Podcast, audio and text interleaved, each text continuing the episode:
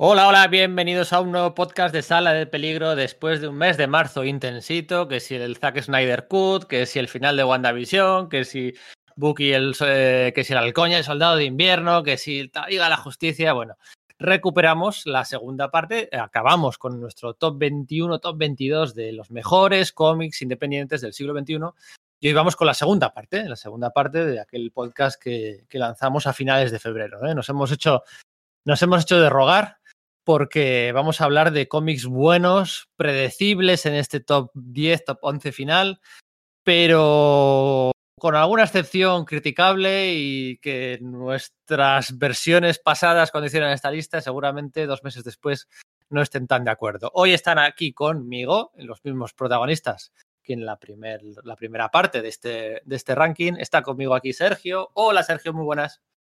Hola Pedro, hola compañeros, hola a todos los oyentes, ¿qué tal? ¿Cómo estamos? Íñigo, muy buenas. Hola, ¿qué tal? Encantado de estar con vosotros otra vez.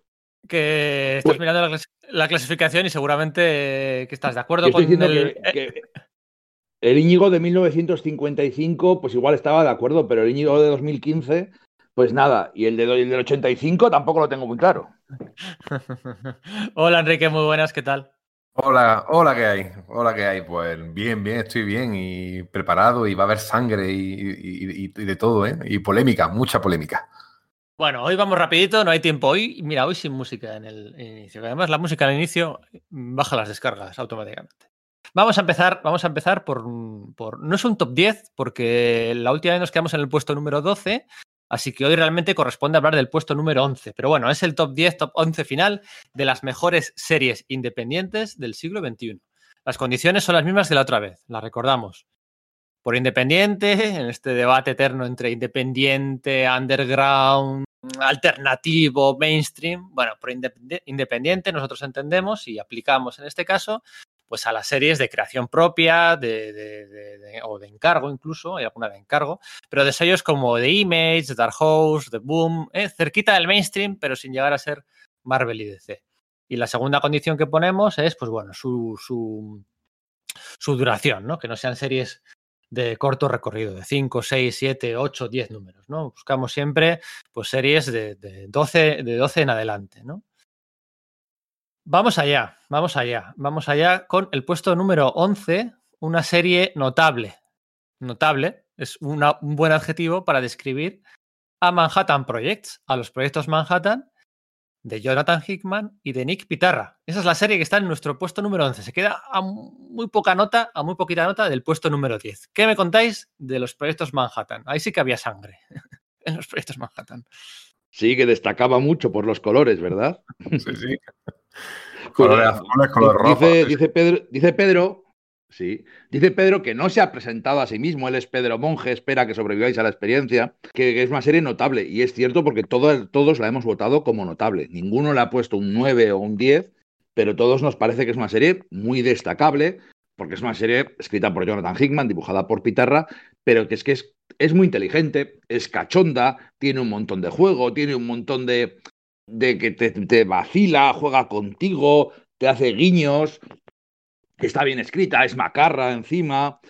Entonces es una serie que tiene muchas cosas para gustar.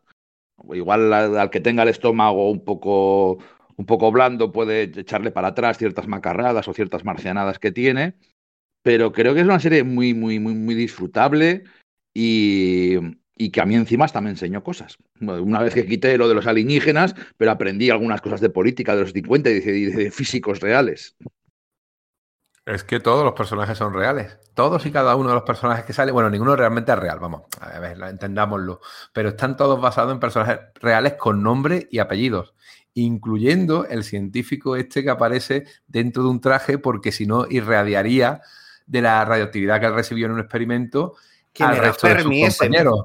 No, Harry Daglian, que en el proyecto Manhattan murió por sobredosis de radioactividad en un accidente que hubo. O sea, hasta ahí llega la mala leche de Hickman, que un pobre científico que murió en un accidente lo convierte en una especie de héroe radiactivo.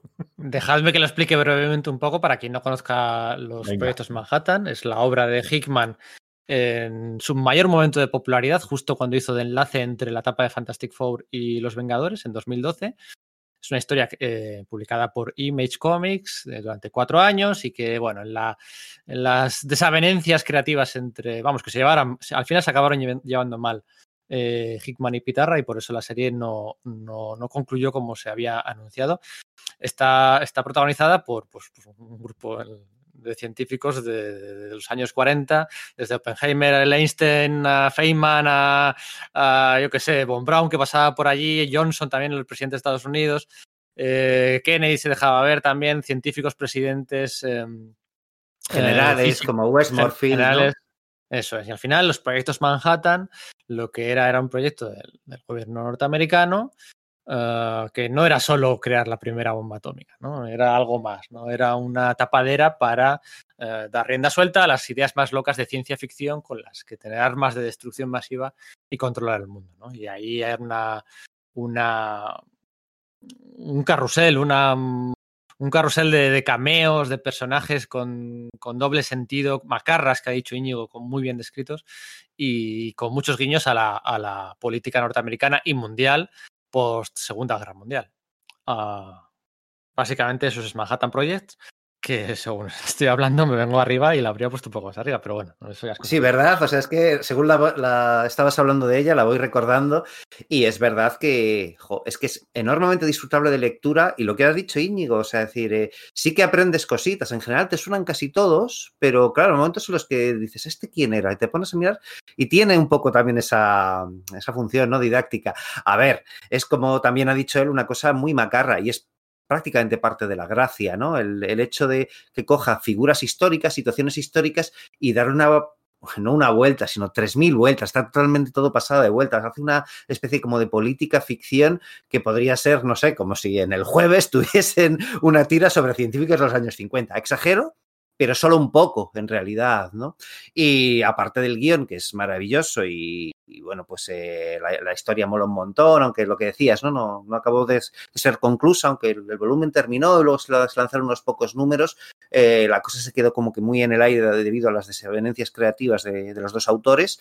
Bueno, pues es que además, aparte del guión, es que hay que hablar del arte de Pitarra y del elemento que ha comentado Enrique, ¿no? El tema del color. Hay páginas en las que se repiten viñetas completas y simplemente con el tono de color predominante que se usa, tiene un sentido narrativo totalmente distinto, ¿no? Cosa que creo que es enormemente meritorio, ¿no? Diseñar una viñeta para que solamente con ese elemento tome un giro. Es verdad que el contexto de lo que se está contando también ayuda a que esas viñetas vayan hacia otro lado, pero es algo, a mí me parece algo, pues eso, muy, muy, muy meritorio, ¿no? No solo que gráficamente también esté tan sumamente bien, ¿no? Sí. Yo le pongo una pega de todas formas a este cómic, que quizás es lo que para mí no hace que sea sobresaliente. Y es que en ningún momento te importan los personajes ni te identificas con los personajes. Estás todo el rato diciendo, a ver qué hace Oppenheimer, a ver qué hace Einstein, a ver cómo la lía Feynman, pero no hay un protagonista que te haga de conductor, que te haga de punto de vista, ¿no? Entonces, al final sí, disfrutas un montón de las locuras, pero no te implicas emocionalmente con el cómic. Ya, es demasiado coral, ¿no? El reparto. No solo coral, sino que encima no puedes identificarte ni puedes decir, este es el protagonista, este es al que sigo, ¿no? Aunque sea un hijo puta, es al que sigo, ¿no? Entonces, por eso creo que todos le hemos puesto un notable y ninguno de nosotros, que podía haber pasado, le ha puesto un sobresaliente. Es el trabajo más morrisoniano de Hickman, ¿no? Puede ser, sí. Tira de cosas diferentes. Sí, quizás sea en el sentido de que sean ideas más grandes que la vida, ¿no? Y de utilizar la ciencia, conceptos de la ciencia, expandiendo más allá de lo que puedes imaginar, de algún modo, hasta dónde puedes llevar las cosas, ¿no? Quizás también...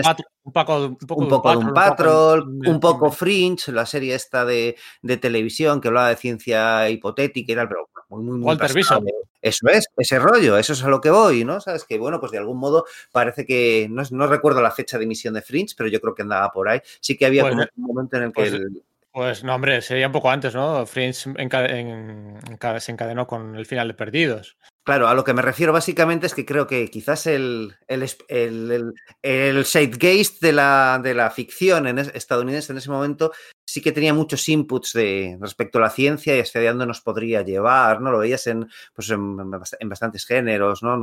En bastantes medios, aunque, bueno, pues está a punto, bueno, que hablas de, bueno, pues hay fantasía heroica y tal. Yo creo que la ciencia y ese tipo de ciencia pegó una subida bastante importante durante esos años. Yo creo que es cuando empecé a hablar de conceptos como el transhumanismo, etcétera, y yo creo que ahí Hickman y Pitarra supieron aprovechar muy bien esa ola. Person of Interest, que tiene mucho que ver de esa ciencia desbocada, es de esa misma época también. El propio Eric Stephenson también hizo una serie de ciencia por aquellos años en Image Comics.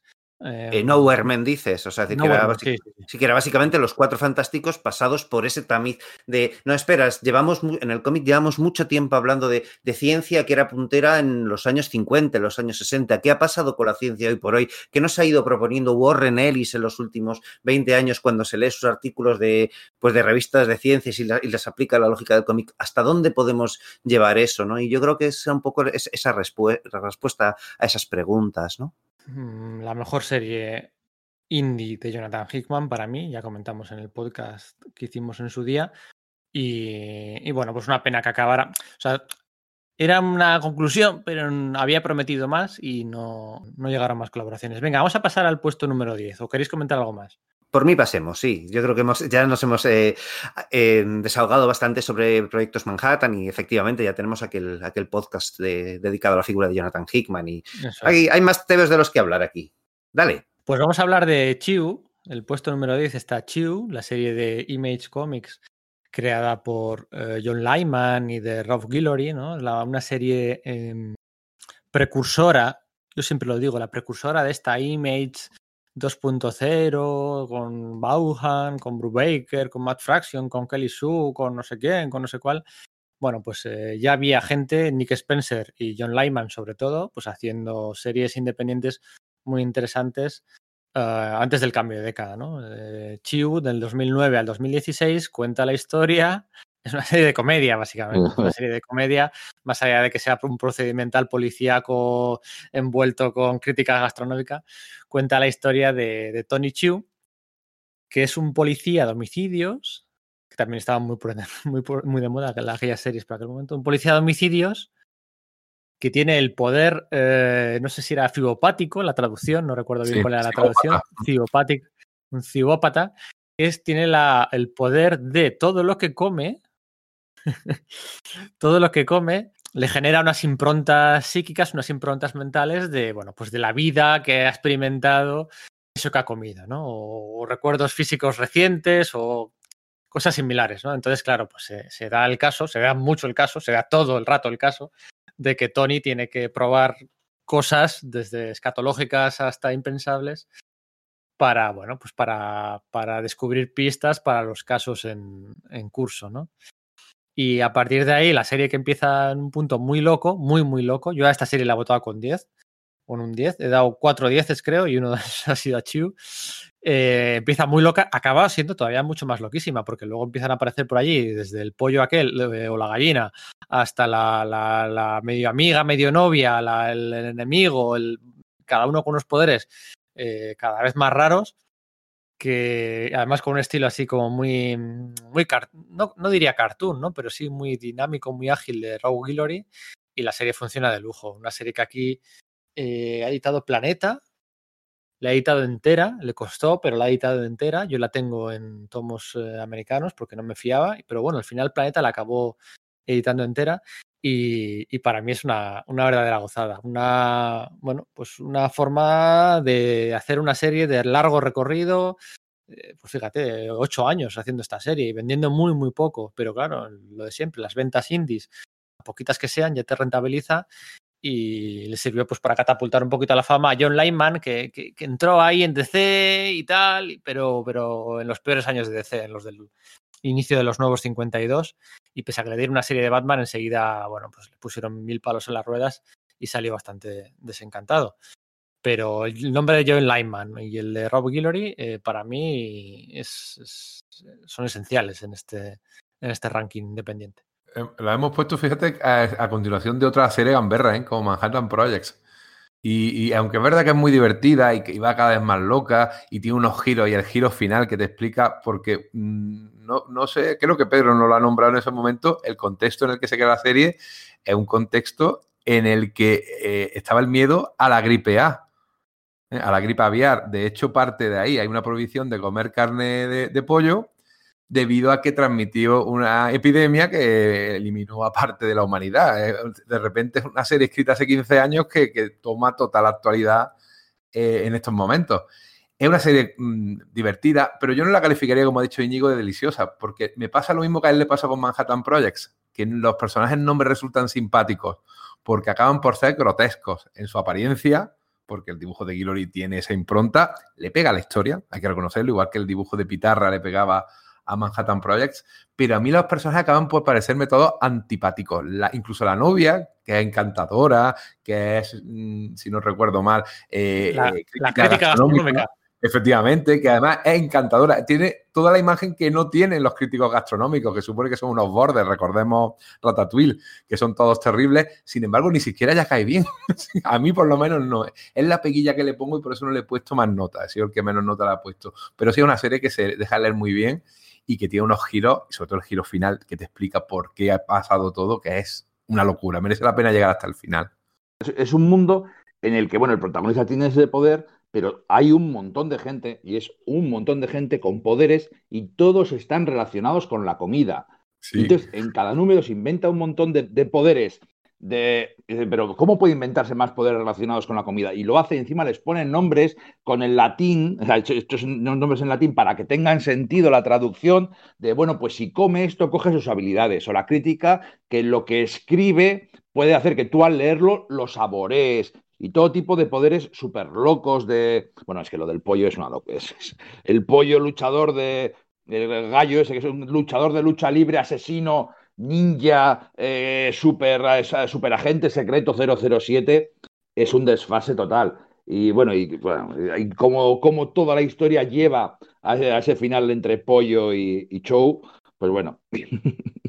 A mí me resulta muy divertida, y encima que es que tiene todos esos pequeños gags de que está contándote algo en primer plano y por detrás siempre hay carteles, en las tiendas, por la calle, y cada uno de ellos son pequeños chistes y pequeñas coñas que no solo no te sacan de la historia, sino que encima te meten más en el mundo, en ese mundo loco en el que vive, en ese mundo triste a veces, pero que luego se convierte en muy loco.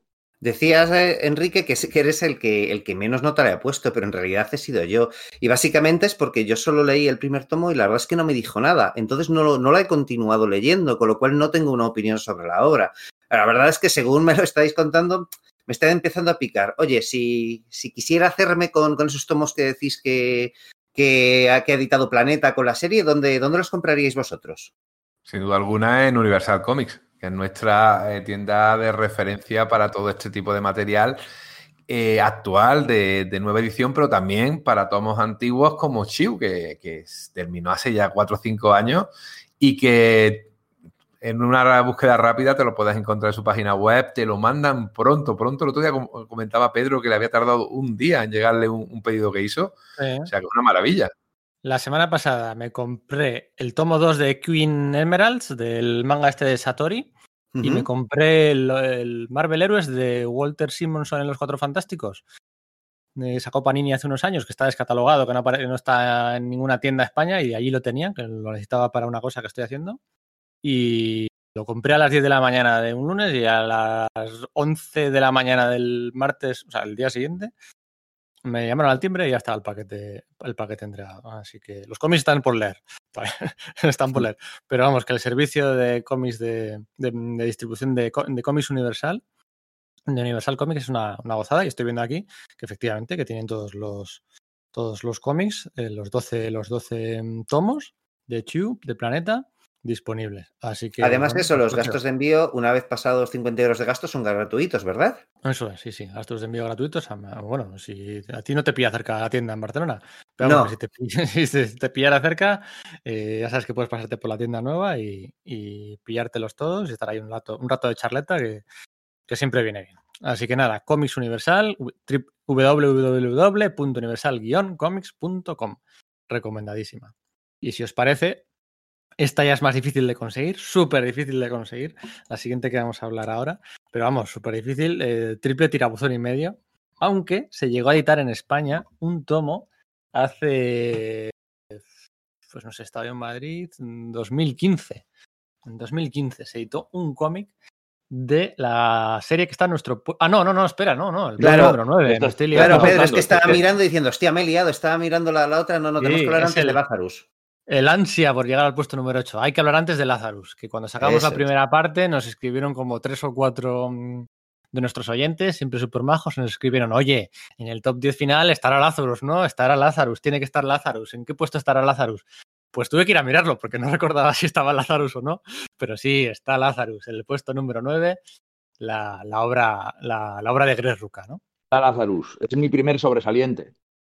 De las series que vienen, ahora, ya es el primer sobresaliente, habrá alguno más, pero bueno, Lazarus, ¿de qué va Lazarus? Una serie ambientada en el futuro, un futuro indeterminado cuando es, que es algo de ciencia ficción. Pero bueno, básicamente es un mundo en el que está dominado todo entre familias, como si fuera un poco Juego de Tronos, y la gente normal no cuenta nada. Son desechables, les llaman desechos, ¿no? Son gente que no importa, solo importan los que sean partes de las familias o sus siervos. Y entonces en los que están enfrentados en grandes guerras, las corporaciones y los países han desaparecido y solo quedan las familias. Y los Lazarus son los grandes guerreros, los guerreros de élite de cada una de las familias que tienen el poder de resucitar o de curarse, ¿no? La protagonista tiene el poder de resucitar y curarse y es una superguerrera del carajo, pero claro, es una serie que nos habla, como la gran mayoría de la ciencia ficción, nos habla mucho de nuestro presente, ¿no? Es cyberpunk, pero por supuesto pues nos habla de las grandes fortunas que controlan cada vez más el mundo, de lo insignificante y lo atrapado en la rueda que está la gente. Por supuesto, tiene mucha acción, tiene mucho rollo militar, las grandes tropas y las grandes fortunas haciendo las guerras y deshaciendo pues como quieren, y hecho por Greg Rucka y Michael Lark, con lo cual es un tebeazo. Y por supuesto con una protagonista femenina como es marca de Eve, ¿no? Sí, como es marca de Greg Rucka. A mí me parece muy interesante lo que dices, porque... Creo que hay además el hecho de que sea, pues es una serie de Greg Rucka, da una pista de que esto que voy a decir va a pasar, porque a todo lo que le puedes aplicar de géneros a los que has mencionado, yo tuve la sensación leyéndolo de que había otro más, que era el de, digamos, enfrentamientos entre familias mafiosas, ¿no? Es muy interesante lo que hace, porque digamos que esas grandes corporaciones, esos grandes clanes que dominan cada parte del mundo y demás, se comportan entre sí, tienen sus propios, digamos, líos familiares, digamos que tiene ese punto un poco de culebrón, pero no dicho de forma despectiva, ni mucho menos, ¿no? Y en algunos momentos sí que me recordaba, pues, cosas que he visto en ficciones de serie negra, ¿no? En plan, pues, no sé, pues El Padrino, por decir algo, ¿no? Y es que, claro, Rucka siempre ha demostrado que funciona muy bien en ese género y es espectacular lo bien que maneja la mixtura de este con todos los demás, ¿no? Es curioso que además Rucka, se ha tratado de que este cómic tuviese, pues presencia en varios medios, ¿no? Y había un proyecto de serie de televisión, si mal no recuerdo, y salió un juego de rol utilizando el Age System este de Dragon Age y tal. Y, yo creo que es un TVO que merece más reconocimiento del que creo que está teniendo, ¿verdad? Creo que tiene buena fama, lo que pasa es que también como la periodicidad le está haciendo daño. Acaba de salir ahora en España el tomo 6, me parece, y hacía pues 2 años y medio o 3 años desde que salió el quinto tomo, que además era un tomo de historias protagonizadas por personajes secundarios y no avanzaba demasiado la trama. Eso un poco extraído. Ha podido dañarle, seguramente. Pero bueno, yo creo que todo el que lo lee le flipa y le gusta. Sí. Y tienes mucha razón en lo de... que es familias mafiosas, lo que pasa es que, claro, esa es una escala mucho mayor. Aquí no pelean por Nueva Jersey, sino que pelean por el control del mundo, ¿no? Por guerras desatadas en medio de Estados Unidos, guerras civiles en Estados Unidos, otra vez pues, masacres y limpiezas étnicas en Europa. Claro, eso, pero sí, no dejan de ser mafiosos. A mí se me ha quedado debajo del radar, tengo que reconocerlo. Yo no la he votado porque había oído hablar de ella, pero en el momento en el que saliera tenía cubierto mi cupo de series independientes. La tengo ahí en lista de espera y ahora que se están acabando algunas de las que llevo, yo creo que le voy a dar la oportunidad y después de escucharos más. O sea, que merece la pena, ¿no? Por lo que me contáis. Es muy buena, sí, muy buena. Además que tiene el arte de Michael Lark, que... Sí, bueno, sí, pero tampoco es top 5, ¿eh? Tampoco es top 5, o top 6. Bueno, está bien donde está. Yo creo que aquí es donde más unanimidad hay, ¿eh? Entrar en el top 10, pero bueno, tampoco más. Un puesto número 9 está muy bien. En el puesto número 8... Había ansia, ¿eh? En el puesto número 8, venga, ya lo voy a decir, está Copra, ¿no? Está Copra, decíamos antes, ¿no? Las diferencias o las barreras a veces... casi imperceptibles entre el mainstream y el indie, entre el indie y el alternativo, y entre el alternativo y el underground, ¿no? O sea, ¿dónde está la barrera? ¿Qué separa a cada género, a cada tipo de cómic? Es muy difícil, ¿no? Bueno, pues en ese espectro comiquero, Copra es el que está más fuera casi del independiente, ¿no? Casi se va al alternativo no al underground, pero sí al alternativo, ¿no? Estamos hablando de una obra que ha sufrido, un verbo bien empleado en este caso, ha sufrido una travesía editorial, pues que si decíamos que de Lazarus son las periodicidades lo que lo ha lastrado, pues en el caso de Copra son pues los cambios, ¿no? De editor, desde autopublicado, luego que si entro en Image, luego que si no estoy de acuerdo y que si me salgo y vuelvo a crear mi propia editorial y que no sé qué y que no sé cuál.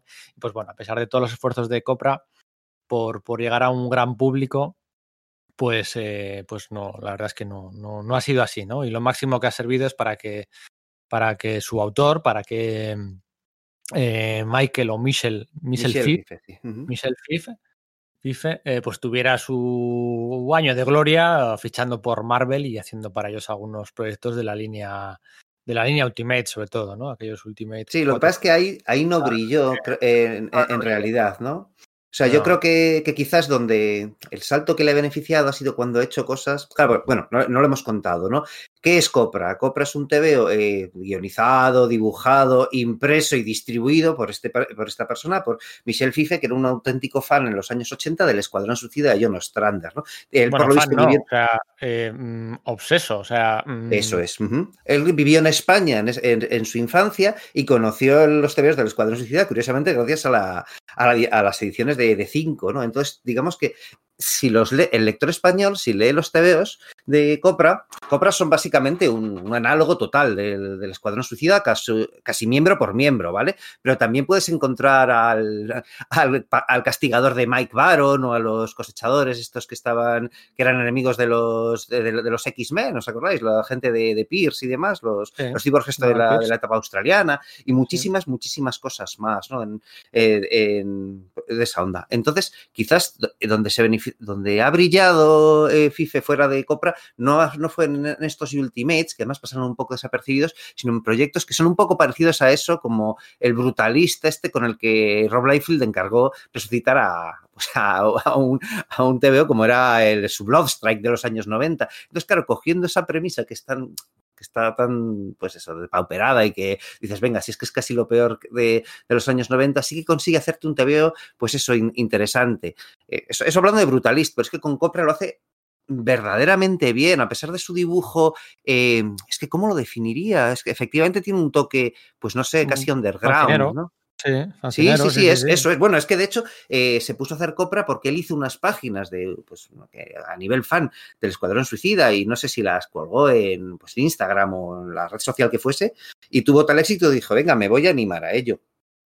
Y es una verdadera pasada, no solamente porque reconozcan los homenajes y es que algunos son súper claros, sino porque realmente son líneas argumentales que dices, es que sí están a la altura de TVO de superhéroes de DC de aquella época, con ese rollo un poco grim and gritty, pero bien llevado, no sé cómo decirte, ese rollo de comandos que tienen un jefe que les va traicionando sus pequeñas intrigas, pero también luchas contra tiranos interdimensionales en plan Darkseid o la parazona de Shade y demás. Y bueno, pues parece que canaliza ahí el espíritu artístico un poco de determinados puntos de Frank Miller o de Steve Ditko, ¿no?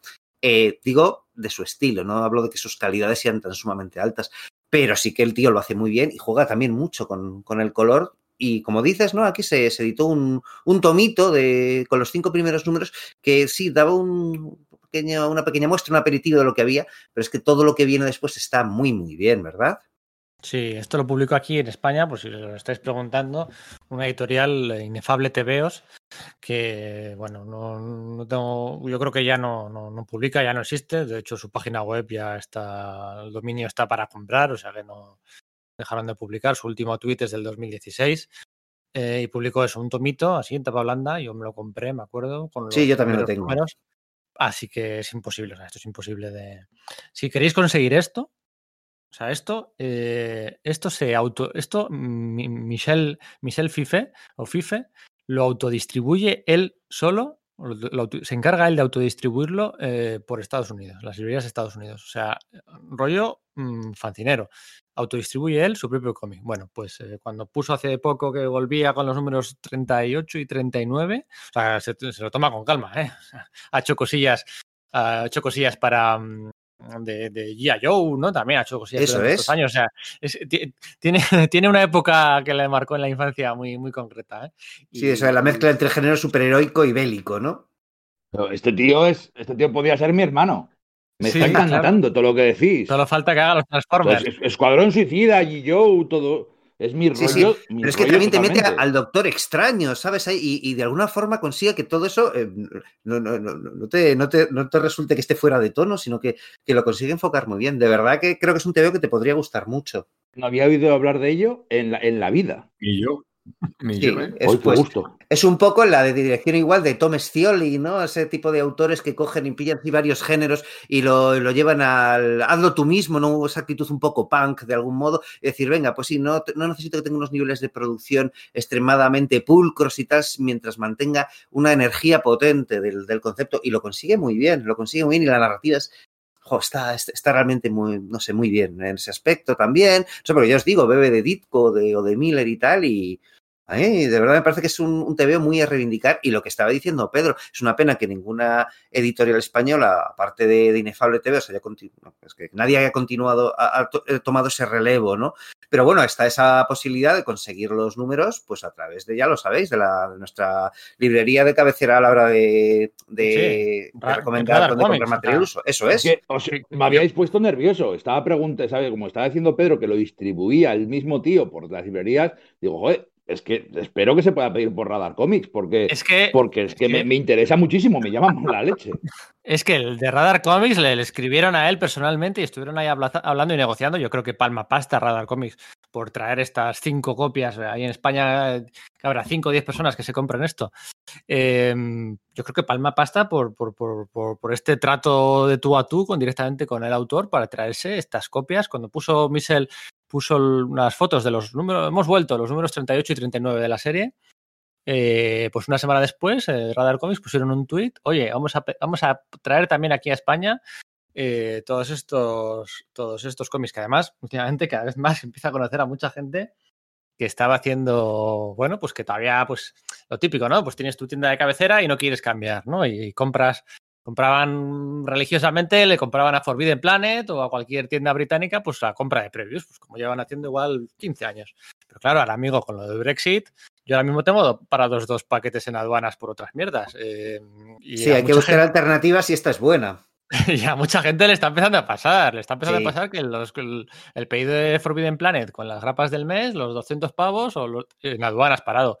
Y hablando el otro día con el de Radar Comics, pues claro, que es que, pues, que está llegando mucha gente nueva que está buscando desesperadamente una forma de tener sus cómics de Marvel, sus cómics de DC, sus grapas de material norteamericano, y que está llegando, pues eso, el trato es directamente con Lunar, con Diamond o quien sea. Esto no pasa por aduanas del Brexit. Y que, bueno, pues que ahí tenéis una oportunidad perfecta, los que todavía no estéis a bordo de Radar Comics, porque, bueno, pues aquí no va a haber problema de pagos en aduanas, con vuestro pedido, con, no sé, Radar Comics siempre para toda la compra del material previo. La siguiente de la que vamos a hablar, recomendadísima. Espera un segundo, que es que me has dejado patidifuso.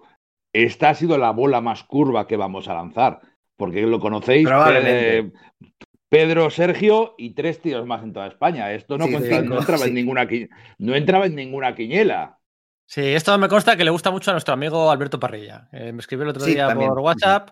Ah, guay. escribió, me dijo tal, y me dijo, a ver si me invitas algún día a un podcast. Y yo, venga, vale, ya te voy a volver a invitar. Y le gusta mucho a él, me consta que le gusta. Además, Alberto es cliente también de Radar Comics, ¿no? Madrileño, y se compra allí Copra, y encantado de la vida, es como Sergio. Y de la siguiente de la que vamos a hablar, mira, de un amigo a otro, vamos a hablar de Die, en el puesto número 7. Ha colado aquí Die, una de las obras más recientes, de todas las del listado posiblemente sea la más reciente. La obra de Kieron Gillen, donde mezcla pues, los mundos de Dungeons and Dragons con Dungeons and Dragons y más Dungeons and Dragons. Y decía de un amigo a otro porque hace poquito estuvo Sergio, se pasó por los micrófonos de la taberna aquí de Extraños en el Paraíso de nuestro amigo Raúl Martín para hablar de esta obra, y me estoy escuchando el podcast y me dejó loco Sergio, que yo no lo sabía, y mira que me he leído los dos tomos de Die que ha publicado Panini. Yo no sabía que Die, el término Die, yo pensaba que era pues el verbo morir. Y lo que no sabía es que es un juego de palabras, porque die en inglés también significa dado.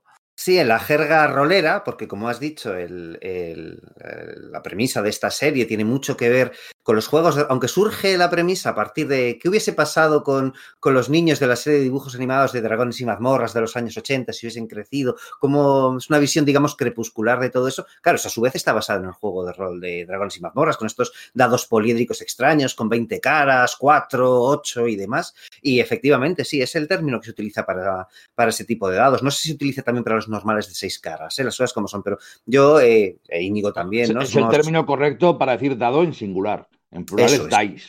Eso es, justo, eso es.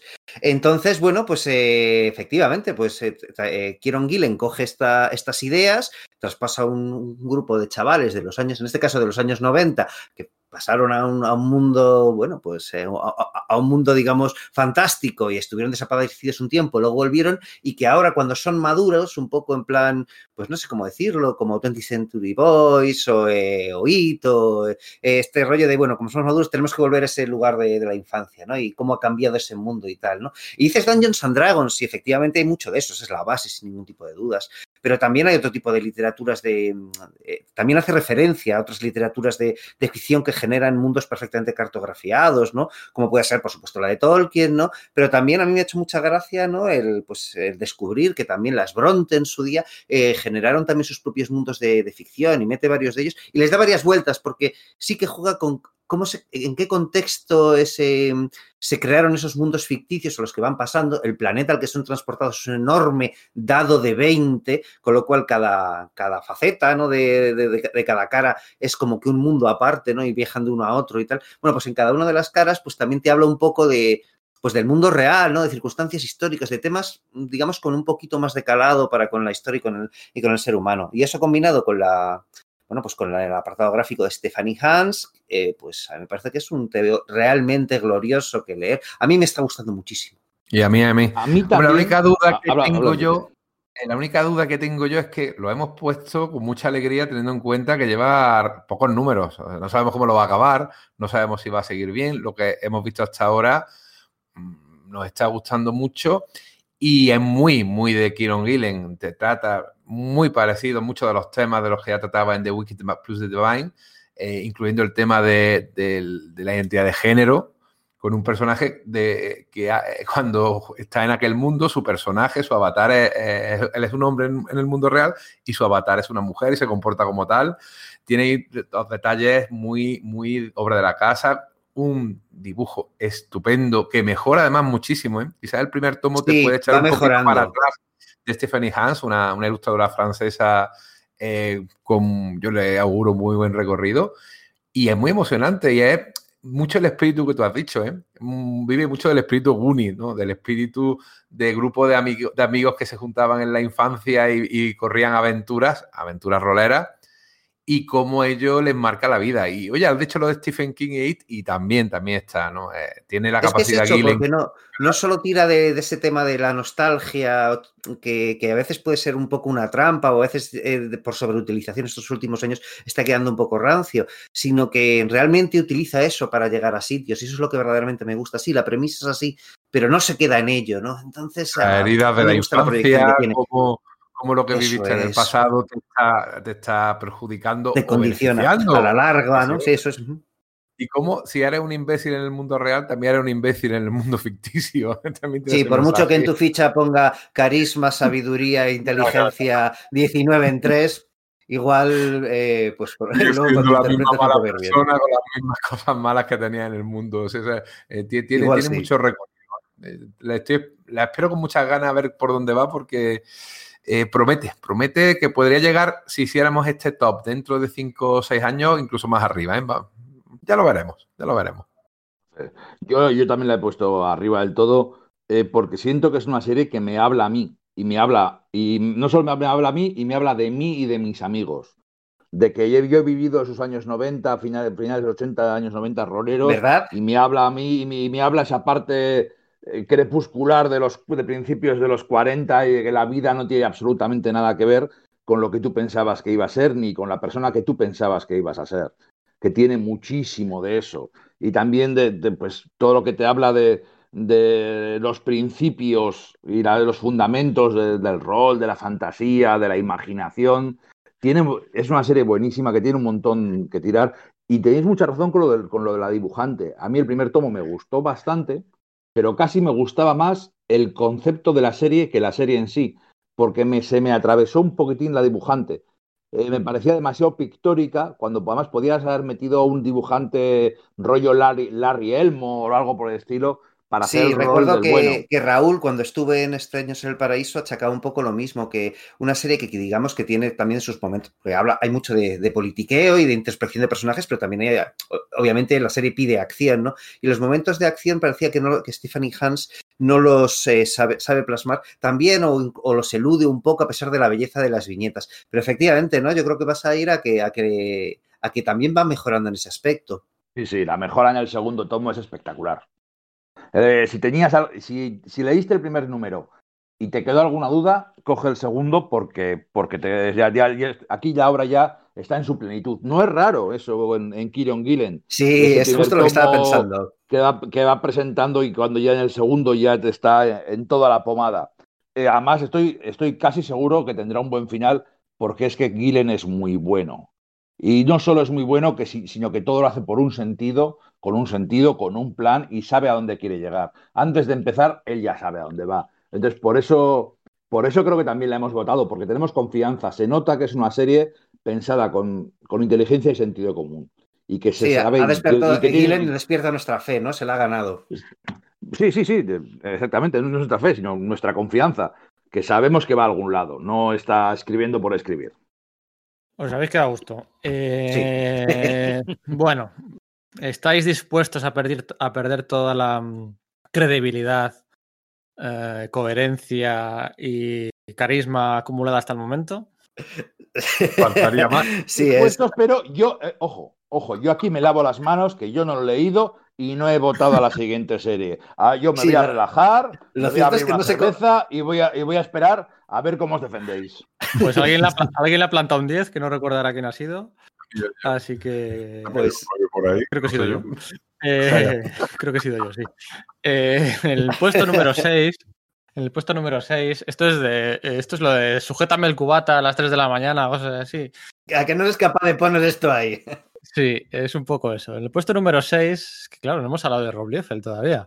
Bueno, lo hemos mencionado muy vagamente con lo de Copra, pero ahora es donde viene lo gordo. Se llevan bien, ¿eh? Michel Fiffe y Copra, claro. y Rob Liefeld se llevan muy bien. De hecho, Rob Liefeld está haciendo ahora la serie esta de Snake Eyes, del personaje de G.I. Joe, y está utilizando personajes que ha creado Michel Fiffe en G.I. Joe. En soldadura en G.I. Joe, ¿no? Uh-huh. Eso es. Bueno, en el puesto número 6, en el puesto número 6 de mejores series independientes del siglo XXI, está Prophet, de Brandon Graham. Bueno, nos reímos... Claro, nos reímos, pero coño, que sí que es una buena serie. Es decir, no es una troleada máxima ni mucho menos. O sea, igual es un puesto tan alto, no tengo claro cómo ha llegado, pero creo que sí que es una buena serie, ¿verdad?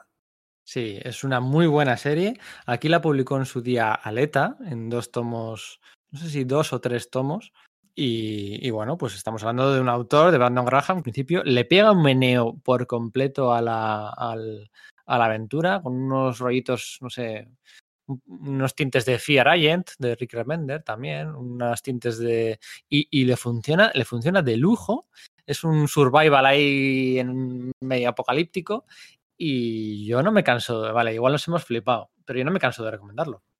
Es que está muy bien y además apela a un grupo de lectores muy distinto, porque sí, si te gustan los superhéroes, pues mira, tiene sus cosas de superhéroes. De hecho, recupera a la gran mayoría de los personajes de Liefeld en una manera u otra, y de manera originalísima y muy divertida. Tiene lo que has dicho de futuro apocalíptico que nos lleva a cómics de los años 70 de Richard Corben. Tiene mucho, sobre todo también el aspecto gráfico de Simon Roy, de Moebius. Un montón bebe de ahí, y es mucho de ciencia ficción europea de eso, de los 70, 60, 80. Aglutina tantas cosas en un solo producto, que fueron 5 tomos, porque lo tengo justo en la estantería de detrás y lo puedo ver desde aquí, que publicó Aleta, que sin embargo tiene para todo el mundo, tiene un poquito de cada. De primeras te puede echar para atrás, la narrativa es poco complicada, tanto gráfica como literariamente. Tienes que estar muy atento a los detalles para ir pillando las pistas que te va soltando de manera muy fragmentada. Te requiere un esfuerzo importante, hay que decirlo, pero es altamente satisfactoria. Y yo no he metido aquí Glory, que es un producto similar, basado en otro personaje, la Wonder Woman de Liefeld, porque creo que no llegaron a 10 números, que aquí se publicó también en 2 tomos, que es otro producto que te cuesta creer que de algo salido de la mente de Liefeld, alguien con talento, con mucho talento, sea capaz de conseguir obras tan redondas. Sí, ¿verdad? Porque sí, lo que pasa es que el Glory de Joe Keating y de Sophie Turner no estaba tan guay, ¿eh? Tampoco estaba tan guay. Ahora, lo cierto es que, bueno, pues no molaba tanto. O sea, que molaba de verdad. Que he dicho Sophie Turner, es Sophie Campbell. Una mala pasada ahí. Me he quedado. Lo que iba a decir, el que molaba de verdad era el Prophet, que salieron a la vez, y aquí en España también salieron a la vez por Aleta, pero Prophet molaba mucho.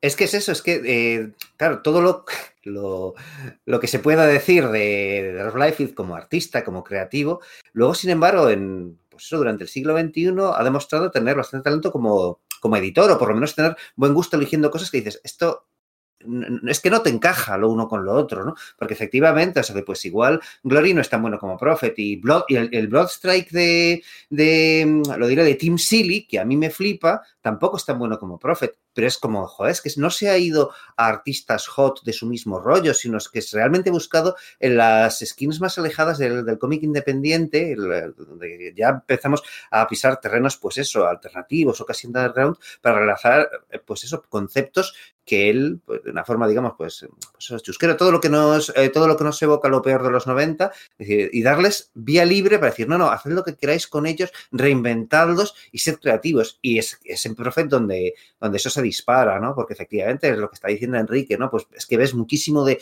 metal harlanta ahí, ¿no? Y de un personaje que era básicamente, pues, como el Capitán América, pero bueno, con estética en plan, no sé, Shatterstar o algo por el estilo, y que luego Alan Moore le dio un giro cuando estuvo trabajando en eso para Image, como derivándolo más a Doc Savage, ¿no? Entonces coge eso y se lo lleva a un terreno, pues eso, de una ciencia ficción donde más que tecnología lo que estás viendo es tecnología, quiero decir, con plástico y metal, tecnología orgánica, con mucha decadencia. Es una cosa que tiene, es un TV también un poco para estómagos fuertes, porque puede resultar un poco repulsivo a veces lo que tiene. Te estaba esa escena está en el primer número en la que, bueno, pues el protagonista está, pues, teniendo sexo con un ser alienígena extremadamente extravagante.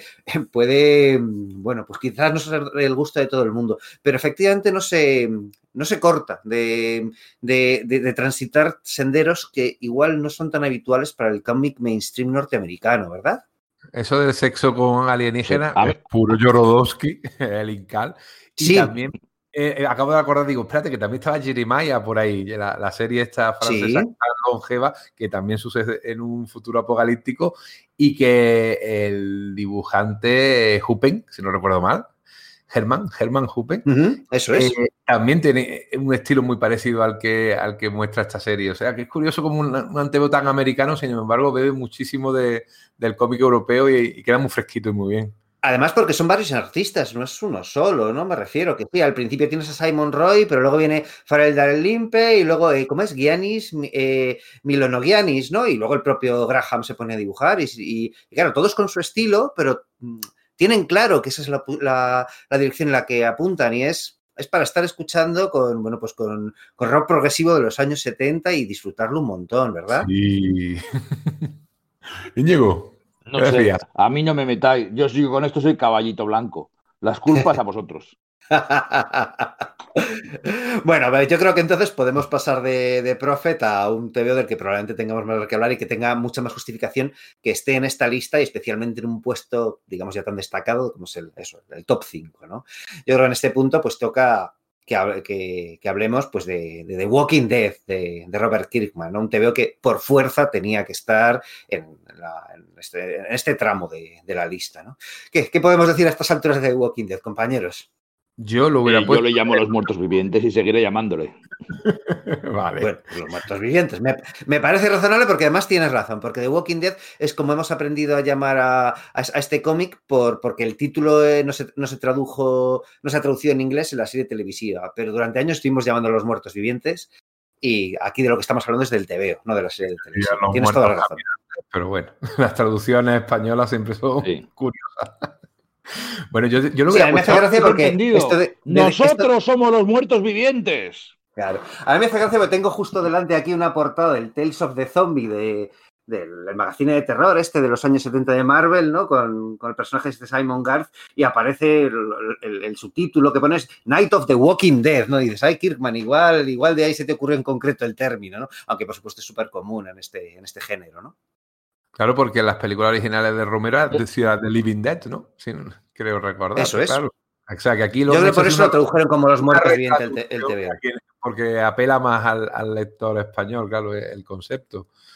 Bueno, a ver, The Walking Dead creo que es el TVO independiente de este siglo. O sea, porque tiene todo, es decir, ventas como ninguno ha vendido. Tiene su proyección cinematográfica o su proyección en serie.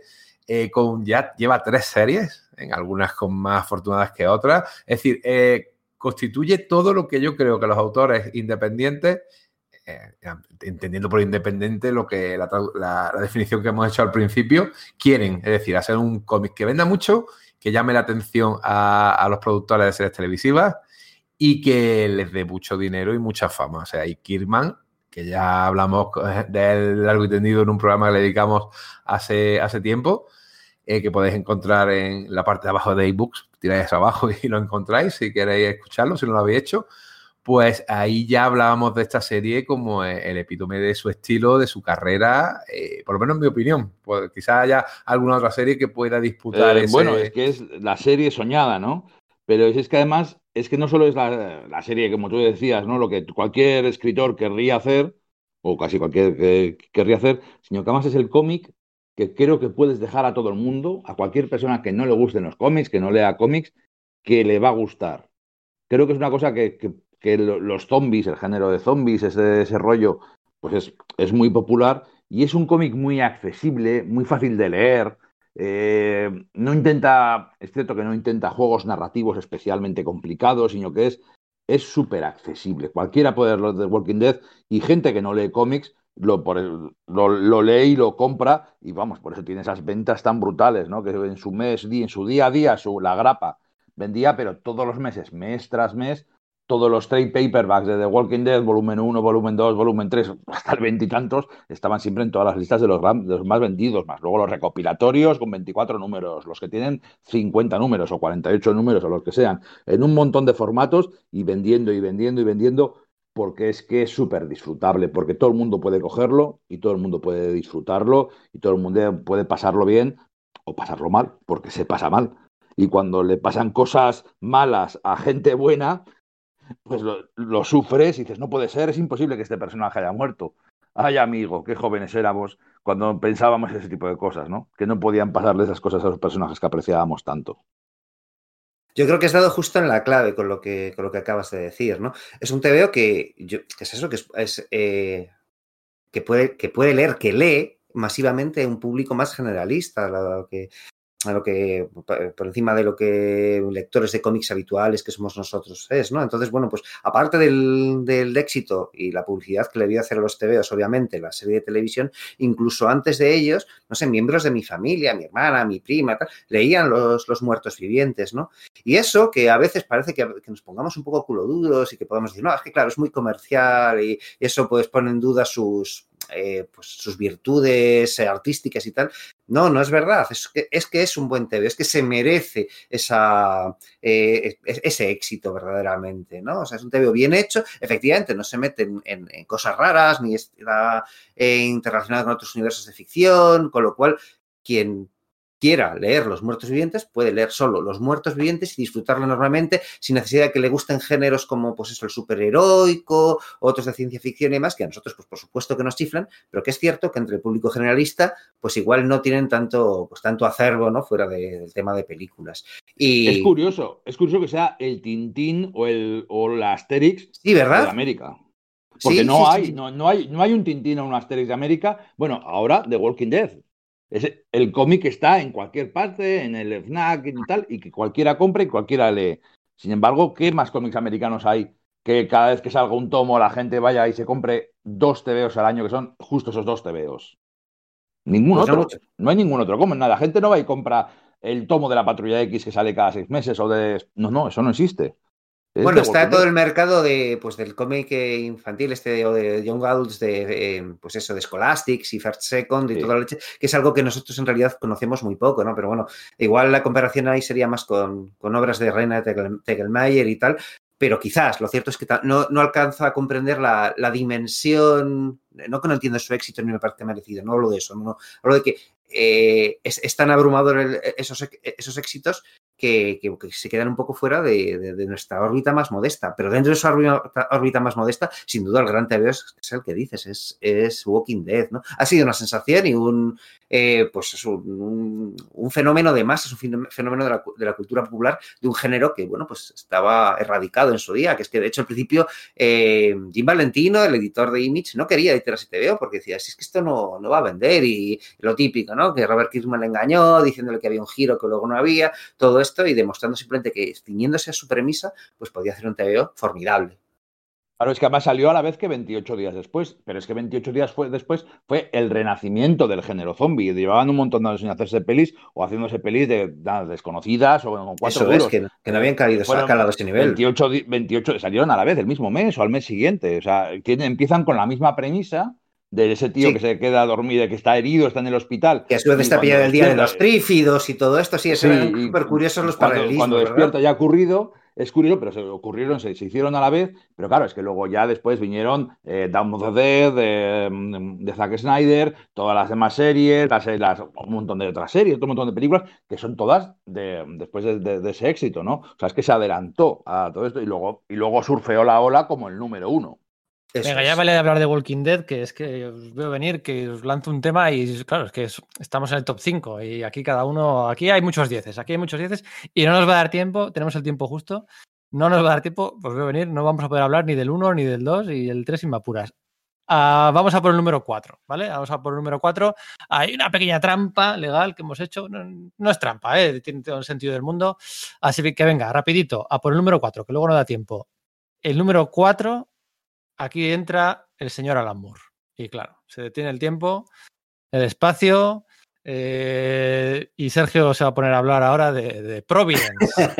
¿Cómo me conoces, Truan? Sí, claro. No, es rápido, o sea, no va a dar tiempo a hablar del 1 o del 2. Rápido. De acuerdo, muy bien. Tan solo eso, que continuamos en el género de terror, pero llevado, pues digamos, un punto más allá. Alan Moore en sus trabajos de madurez, un trabajo que surgió inicialmente como una cosa que era simplemente un encarguillo, ¿no? Que era, pues, The Courtyard, ¿no? Algo que hizo simplemente, pues, porque necesitaba pagar impuestos y necesitaba un dinero extra. Y, bueno, pues, aceptó un encargo... de la editorial Avatar Press para, bueno, ahora que estaba pillando mucho interés en el escritor de los años 20 y 30, Howard Phillips Lovecraft, y ahí inició lanzó una pequeña serie llamada The Courtyard, que luego continuó en otro especial llamado Neonomicon, que, bueno, ambas historias sucedían en el presente, o un presente por lo menos. No daba la impresión de que era un mundo alternativo en el que pasaban algunas cosas de un modo distinto y todo era enormemente desasosegante, ¿no? Y entonces, bueno, pues un tiempo después Moore lanzó Providence, ¿no? Una serie de 12 números norteamericanos que, bueno, pues la propaganda, ¿no? La promoción decía que iban a ser el Watchmen del terror, y a mí en un principio cuando empecé a leerlo no me pareció que era para tanto, ¿no? Era como, bien, pues si conocías bien la obra de Lovecraft ibas pillando los guiños y eso era interesante, pero un poco como, no sé, o sea, me daba la impresión de que alguien que no conozca bien a Lovecraft, si leyese eso le iba a hacer tanta gracia como alguien que viese, no sé, se leyese el Marvels de Alex Ross y Kurt Busiek sin conocer el universo Marvel, igual no tenía gracia. Es que ese eres tú, ¿verdad? Yo creo que eso pasa un poco, ¿no? Que tiene ese pequeño síndrome. Y no me parecía que fuese para tanto, pero es que según van pasando los episodios y los episodios y los episodios... Ostras, de verdad que me parece una de sus obras más grandes, porque además parecía que era bastante independiente de las otras dos, de The Courtyard y de Neonomicon, y no, engrana perfectamente con ello, es decir, hacia el episodio número 10 es necesario haberse leído The Courtyard y Neonomicon, porque si no, no acabas de comprender cómo pasa eso por las diversas... cómo enganchan las cosas, las diferentes referencias que se hacen, y de verdad que me parece, no se ha hablado suficiente de esta obra como una de las grandes de Moore, y creo que sí lo es, ¿no? Incluso el dibujante Jason Burroughs, que es un tipo pues más bien pues mediocre de estos de Avatar, yo creo que hace aquí uno de sus mejores trabajos. Sí, ahí está claro que Alan Moore estaba a punto de despedirse del cómic, no fue lo último que ha publicado, sino el final de La Liga de los Extraordinarios Caballeros, pero parecía que quería despedirse con una obra maestra, y Providence lo es, sin duda alguna. Vuelve a incidir en sus puntos fuertes, en el dominio de la técnica narrativa, en utilizar una serie de reglas, como por ejemplo en este caso las viñetas panorámicas, 4 por página, que solamente rompe en los momentos oportunos, jugando además magistralmente con el punto de vista. Siempre juega con la idea de que tú eres un testigo, además eres un testigo privilegiado en tanto en cuanto eres más consciente que el propio protagonista, que es un alelao, es un pobre hombre que va ahí investigando, no sabe bien qué, que cuando ve cosas extrañas intenta convencerse a sí mismo que lo que ha visto es imaginación o que a él le parece que, o sus propios prejuicios, y sin embargo el lector sí sabe que ahí lo que hay detrás es algo chungo, algo que va a explotar, y efectivamente explota en el último número con un salto temporal de un montón de años que te deja también con las patas colgando, como decimos aquí en el sur, de manera que sí, una obra maestra para decir adiós al cómic, o eso ha dicho.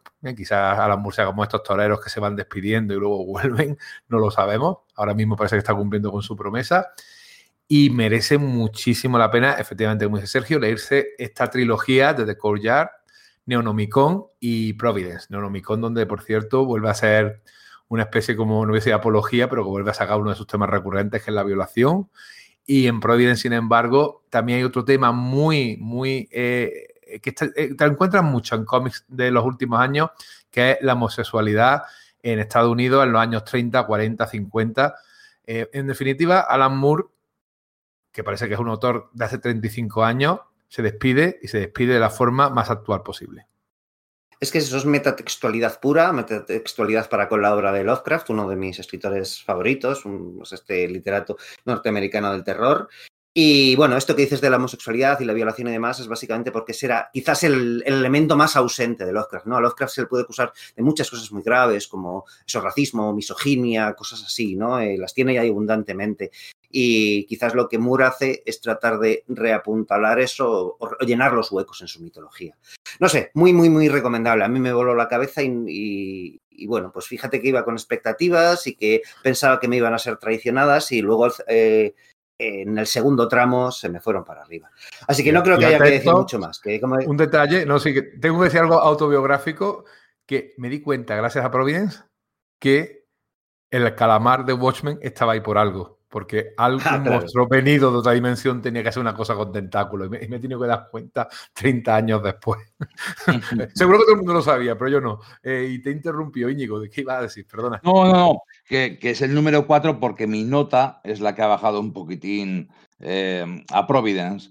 Y es porque No soy un gran fan de Lovecraft, no conozco realmente su obra, la conozco por referencias, ¿no? Siempre hablamos de cosas lovecraftianas, de horror cósmico, pero yo no he leído prácticamente nada a Lovecraft. Y a mí Providence se me hizo bastante árido, reconociendo que es un gran cómic, que está muy bien hecho y está muy bien escrito, no es mi rollo. Y puedo entender, porque además que no sea mi rollo, pues es cosa mía, pero puedo entender que no sea el de bastante más gente. Entonces, por eso mi nota hace que sea el número 4 y no esté más arriba, que yo entiendo que para muchos, pues si es una obra maestra, debería estar más arriba. Y ahí sin más, y con eso podemos pasar al número 3, que creo que sí que es un cómic que gusta a mucha más gente, que es mucho menos reducido su ámbito de influencia. Es Saga de Ivanka Vaughan y Fiona Staples. La historia de ciencia ficción, fantasía / guerra / romance / historia totalmente familiar / un montón de cosas que tan bien han hecho estos dos autores. Sí, es que eso es un poco lo que tiene, ¿no? Precisamente, esa mezcolanza, ¿no? Eso de que se llame solamente saga, parece que sea una declaración de intenciones, ¿no? Eso, porque efectivamente, sí, es una historia que transcurre en el espacio, pero claro, como hay magia, como hay seres con cuernos, como si fuesen faunas y demás, también te remite al tema fantástico y, por supuesto, las tramas y tal. Y creo que es lo que hace, ¿no? Ivanka Vaughan aquí de una forma bastante certera, ¿no? El hecho de hacer la ficción definitiva, por decir algo, ¿no? Sin duda, esto igual es un poco hiperbólico y entiendo que mucha gente tiene mucha manía saga. Lo comprendo porque parece que ha ido acaparando todos los géneros de los últimos años de una forma pues casi cansina, y hay quien dice, bueno, es que no es para tanto. Bueno, pues igual sí, igual no debería haber ganado tantos, pero a mí desde luego es una lectura que disfruto mucho, porque no son solamente las historias, sino el lenguaje, ¿no? Llama mucho la atención ese lenguaje tan común, tan de la gente de la pie de calle, que es utilizado para estas grandes epopeyas y luego pues... por los personajes que flipas. Claro, o sea, ¿en cuántas historias de ciencia ficción oyes hablar de pedos vaginales? Claro, es que muy poco, ¿sabes? O cómo has presentado el sexo, que no está puesto de forma, no sé cómo decirlo, como masturbatoria, ¿no? Por decir algo. Me refiero en el sentido de que no es como algo bello, sensual. No, te presenta como algo muy real con sus cosas que normalmente no suelen ser plasmadas en el cómic, que te suelen parecer pues más sórdidas o menos... que pueden dar un poco más de grima, pero que en el mundo real es como es y como funciona y como nos gusta, no sé cómo decirte. Hay obras que definen su tiempo. Watchmen definió los 80 con la paranoia de la Guerra Fría, The Ultimate es la obra definitiva probablemente de post-11S, y Saga yo creo que es la obra de nuestra época. Trata todos los temas, los trata todos con inteligencia... Trata el tema del género, las relaciones interpersonales en nuestro nuevo mundo, trata el poder de los medios, el poder de los medios de comunicación, y además es una historia preciosa de, como dicen en inglés, de coming of age, ¿no? De madurez, de un personaje que es una niña a la que vemos nacer y que apunta todo a que la vamos a ver incluso ya de muy mayor, ¿eh? Porque la obra es muy ambiciosa. Nosotros mismos hemos sido muy ambiciosos poniéndola en el número 3 cuando es una obra que todavía no ha terminado, que supone que va más o menos por la mitad, porque hace un par de años Vaughan y Fiona Staples decidieron darle un hiato a la serie, que a todo apuntaba a que iba a volver este año, pero no tengo así noticia de que vaya a ser así o tardará un poquito más.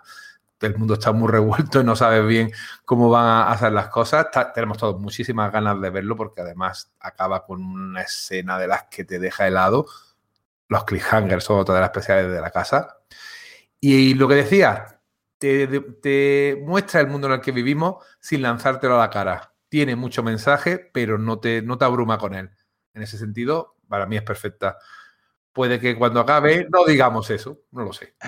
A mí hay una cosa que me gusta mucho, que es que las grandes historias de amor normalmente acaban en el vivieron, se besaron, fueron felices, comieron perdices, fueron felices para siempre, ¿no? Y tuvieron un hijo. Y esta historia empieza justo con el y tuvieron un hijo o una hija, y empieza directamente con un parto en primer plano. Y todo lo que va a partir de ahí, ¿no? La gran historia de amor, cómo sobrevive ese gran romance mítico entre razas enemigas, cuando tienen que vivir y uno tiene que cambiar los pañales y llevar al colegio y empieza a drogarse y el otro le gusta a la profesora de gimnasia.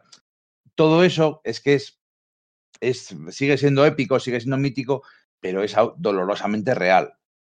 Y entonces, todas esas cosas que hace que Saga te haga que conectes muy especialmente con ella. Porque todos, por un lado o por otro, habremos vivido en sus puntos. No es una serie seguramente para adolescentes, de que lo fuimos en su momento, pero sí para adultos, para padres. Creo que es una serie muy especial, muy recomendada para padres. Y muchas veces hemos pasado por esos momentos de tener bebés, ese terror absoluto de no saber qué hacer, o el terror absoluto de ya es mayor y ya se va por ahí. No quiero pensar en lo que le puede ocurrir, ¿no? Todo eso recubierto de fantasía, de creatividad. Entonces creo que Saga está en el número 3 y bien merecido por mi parte.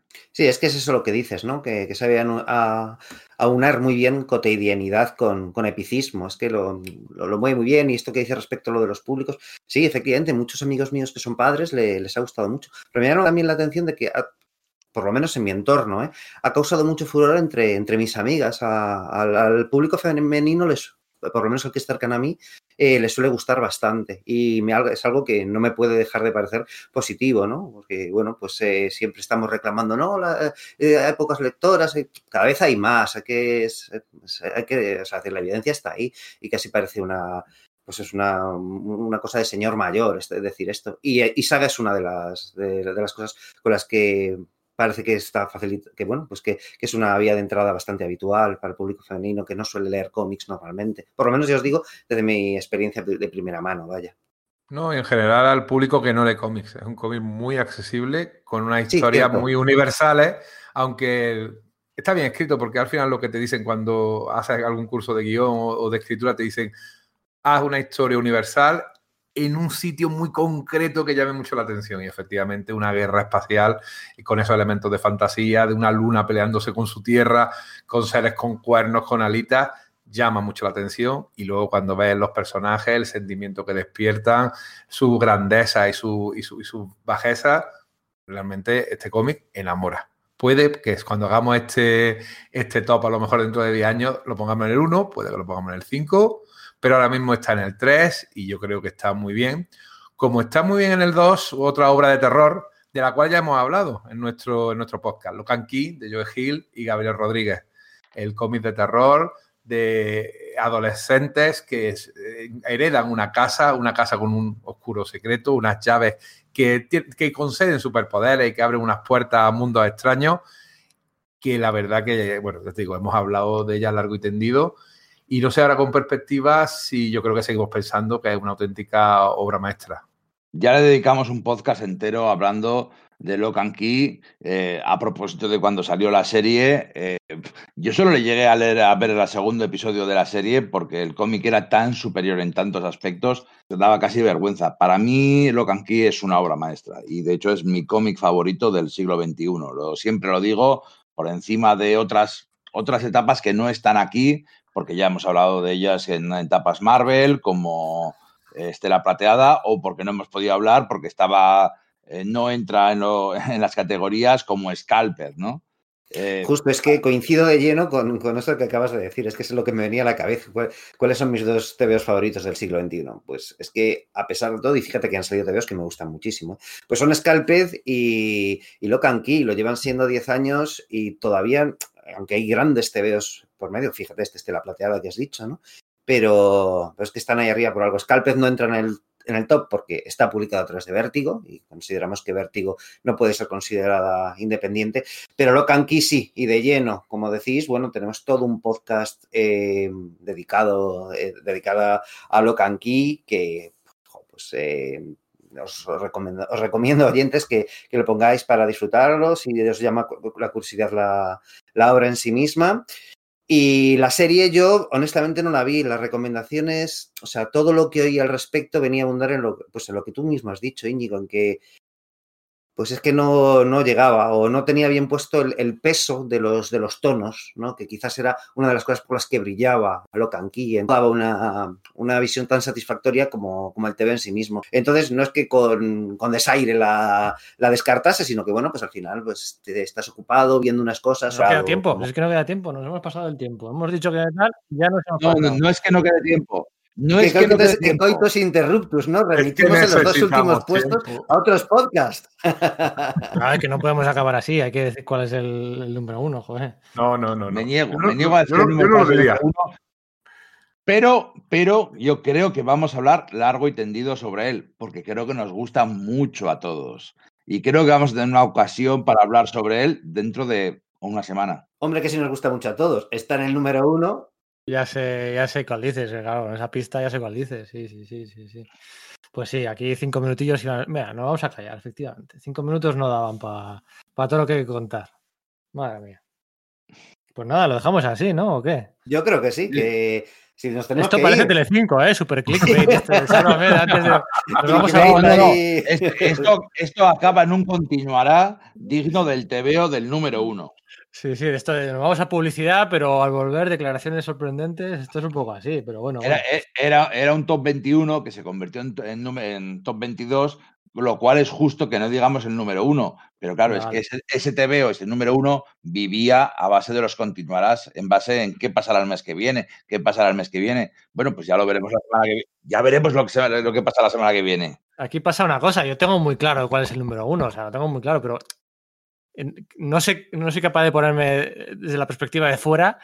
Igual hay alguien que sí que valore que sea otro que no hemos comentado y que, o sea, no sé si está tan claro que cuál va a ser. Bueno, pues que esperen a ver nuestro próximo podcast. Vale, pues venga. Bueno, yo creo que antes de acabar tendríamos que hacer nuestra cuenta atrás habitual para recapitular un poquito aquellas series de las que hemos hablado. Por ejemplo, en el número 11 hemos hablado de Manhattan Projects, de Jonathan Hickman y Nick Pitarra. En el 10, Chew, de John Layman y Rob Guillory. En el 9, Lazarus, de Greg Rucka y Michael Lark. En el 8, Copra, de Michel Fiffe. En el 7, Die, de Kieron Gillen. En el 6, Prophet, de Brandon Graham. Y en el 5, The Walking Dead, de Robert Kirkman. Muertos vivientes. En el número 4, Providence, de Alan Moore y compañía. En el número 3, muchos lo habrán puesto en el número 1. El número 3, Saga, de Brian Cabauhan y de Fiona Staples. Y en el número 2 nos hemos quedado con Locan Key, de los geniales Joe Hill y Gabriel Rodríguez. Y en el número 1, la semana que viene. Venga, chicos, un abrazo muy fuerte. Adiós. Un abrazo. Hasta luego.